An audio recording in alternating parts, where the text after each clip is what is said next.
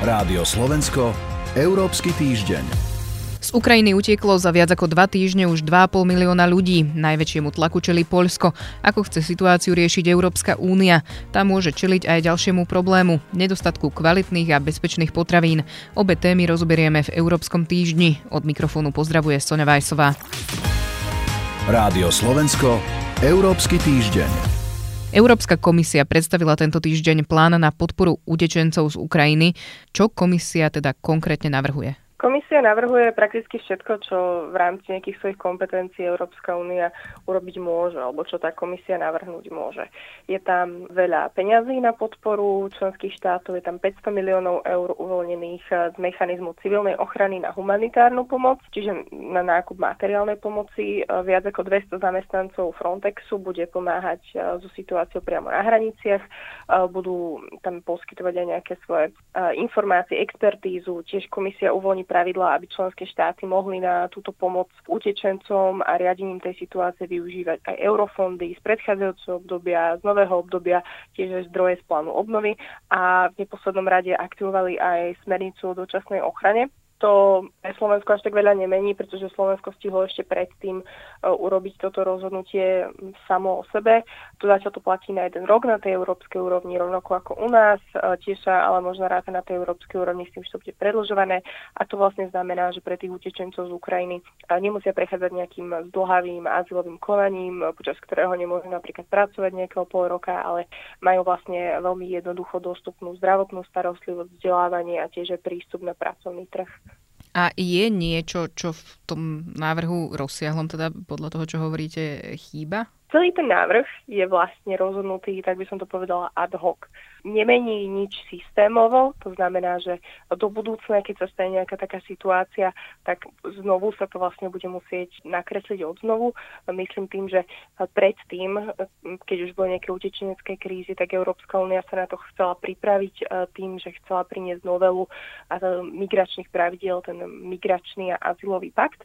A tým, že teraz sa stala takáto veľká situácia, tak to sa skôr odložilo na druhú kolaj. Toto, čo sa teraz prijalo, je naozaj iba veľmi jednorázové k tejto situácii a vlastne nič nám to nehovorí o tom, že čo môže Európska únia urobiť, keby sa niečo takéto zopakovalo v budúcnosti.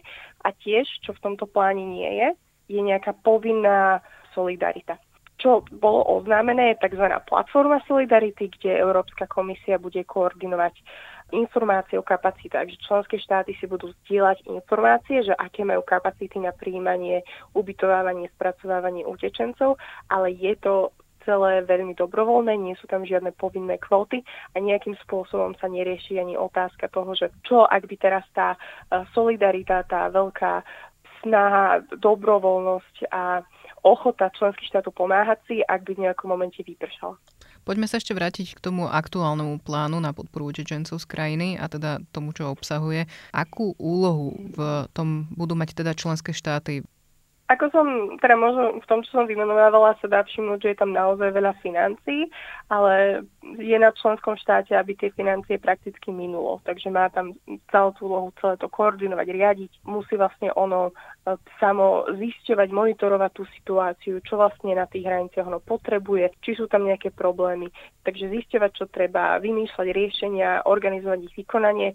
Únia to môže zafinancovať. Návrh komisie musí schváliť ešte Európsky parlament aj teda členské štáty a ako dlho vlastne toto môže trvať? V praxi, keď tie členské štáty a Európsky parlament súhlasia, tak ono e, sa to dá dať na ten papier do tej nejakej záväznej formy v podstate v niekoľkých týždňoch e, za predpokladu, že sa situácia nezmení tak, že by sa tá nejaká ochota a súhlas, ktorý máme na týchto pravidlách, nejak rýchlo rozpadol. V takom prípade by to samozrejme mohlo trvať dlhšie.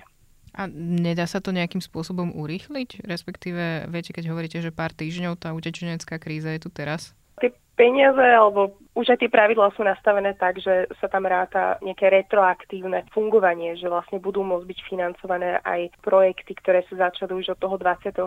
februára. Členské štáty môžu prakticky rátať s tým, že to, čo teraz minú, budú mať nejakým e, spôsobom zafinancované. Ide iba o to prejsť nejakým tým legislatívnym procesom. Toľko Barbara Zmušková, ďakujem vám za rozhovor. Ďakujem aj ja. Rádio Slovensko, Európsky týždeň. Tému potravinovej bezpečnosti rozoberieme s Marianom Koreňom z portálu Euraktiv. Dobrý deň. Dobrý deň, prajem. Ruská agresia na Ukrajine ovplyvňuje pravdepodobne aj budúcnosť európskeho a slovenského poľnohospodárstva. V Európskej únii preto rastú aj obavy, že to môže bolieť. Je to naozaj tak, respektíve prečo?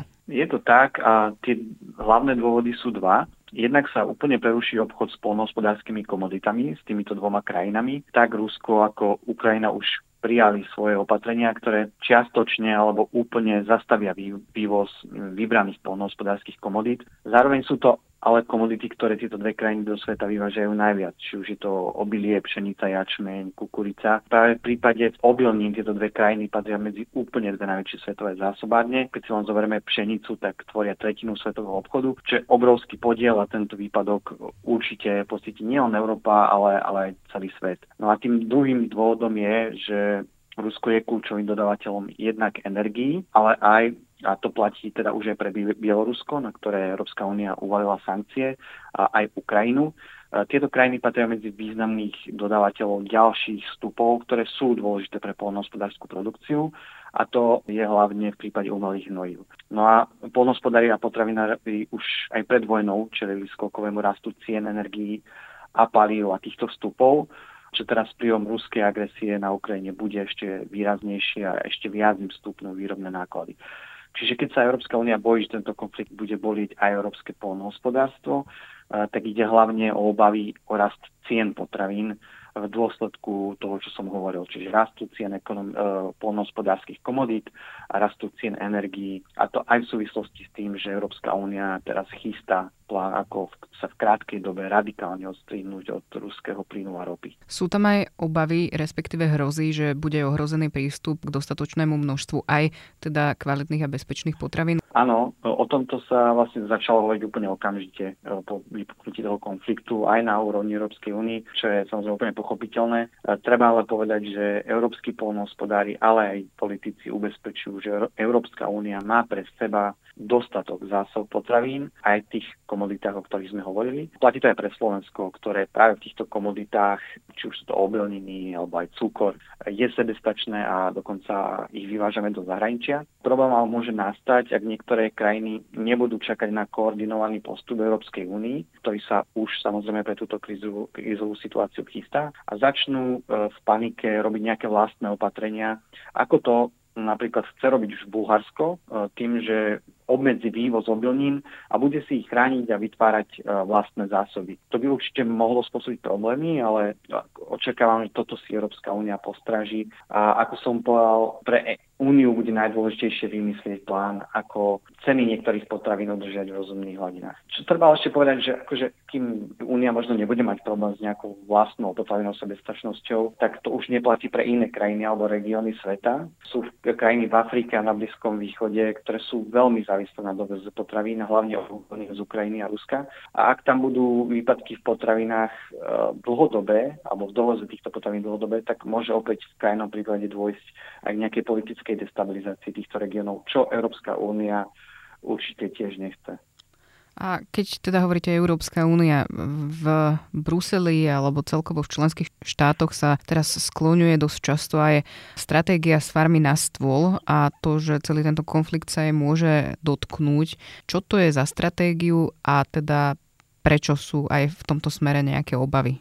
To je potravinová stratégia, ktorú Európska komisia predstavila ešte v roku 2020 a úplne zjednodušene povedané, e, táto stratégia má dosiahnuť udržateľnejší potravinový systém v Európskej únii, čiže jej cieľom je, aby tá výroba potravín v Európskej únii mala menšiu stopu a dopady na klímu a na stav životného prostredia a biodiverzity. E, ciele tejto stratégie mali členské štáty nejakým spôsobom zohľadiť aj pri tom nastavovaní nových agrodotácií zo spoločnej polnohospodárskej politiky Európskej únii, o čom teraz sa rokuje medzi členskými štátmi a Európskou komisiou. No a teraz v súvislosti s tým vojnovým konfliktom sa v Únii hneď objavili hlasy a je ich čoraz viac, aby Európska únia plnenie týchto cieľov buď odložila na neskôr, na nejakú vhodnejšiu dobu, alebo aby ich zmiernila. Ono vlastne ide o požiadavky na farmárov, aby používali menej chemických pesticídov, hnojív, aby naopak farmarčili ekologickejšie, aby sa lepšie starali o pôdu a viac pôdy nechali napríklad pre prírodu a nie len na produkciu. No a za prehodnotenie tejto stratégii sa už dokonca prihovorila Eurokomisia pre polnohospodárstvo Januš Vojčechovský a je to aj pozícia Slovenského ministerstva polnohospodárstva.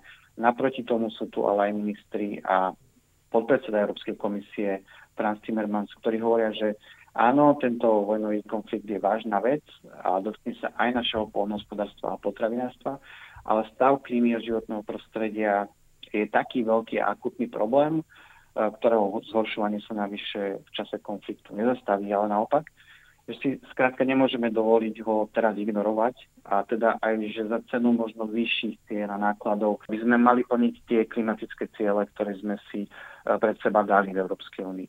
A naozaj ono úplne roztrhať potravinovú stratégiu a jej ciele by teraz nebolo úplne šťastné. Už len z toho dôvodu, že Európska únia veľmi dlho presviečala svojich polnospodárov, ale aj spracovateľov, aby trošku zmenili svoju prácu uh, smerom k väčšej udržateľnosti.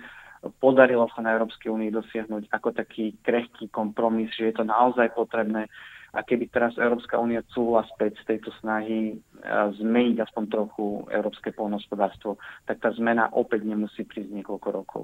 Čiže dá sa vzhľadom mm, na túto stratégiu očakávať ešte zaujímavá, možno aj napätá diskusia. Samozrejme pri tom obrovskom ľudskom utrpení a humanitárnej kríze na Ukrajine je to v tejto chvíli pomerne možno nie až taký dôležitý problém, ale je to dôkaz toho, že tá ruská agresia bude mať veľké dopady na celú spoločnosť a všetkých sektorí, vrátane polnohospodárstva, vrátane spôsobu, akým produkujeme potraviny. Uzatvára Marian Koreň. Ďakujem vám za rozhovor. Ďakujem pekne aj ja. Počúvali ste Európsky týždeň, pripravili ho portál Euraktiv a Sonja Vajsová. Rádio Slovensko, Európsky týždeň.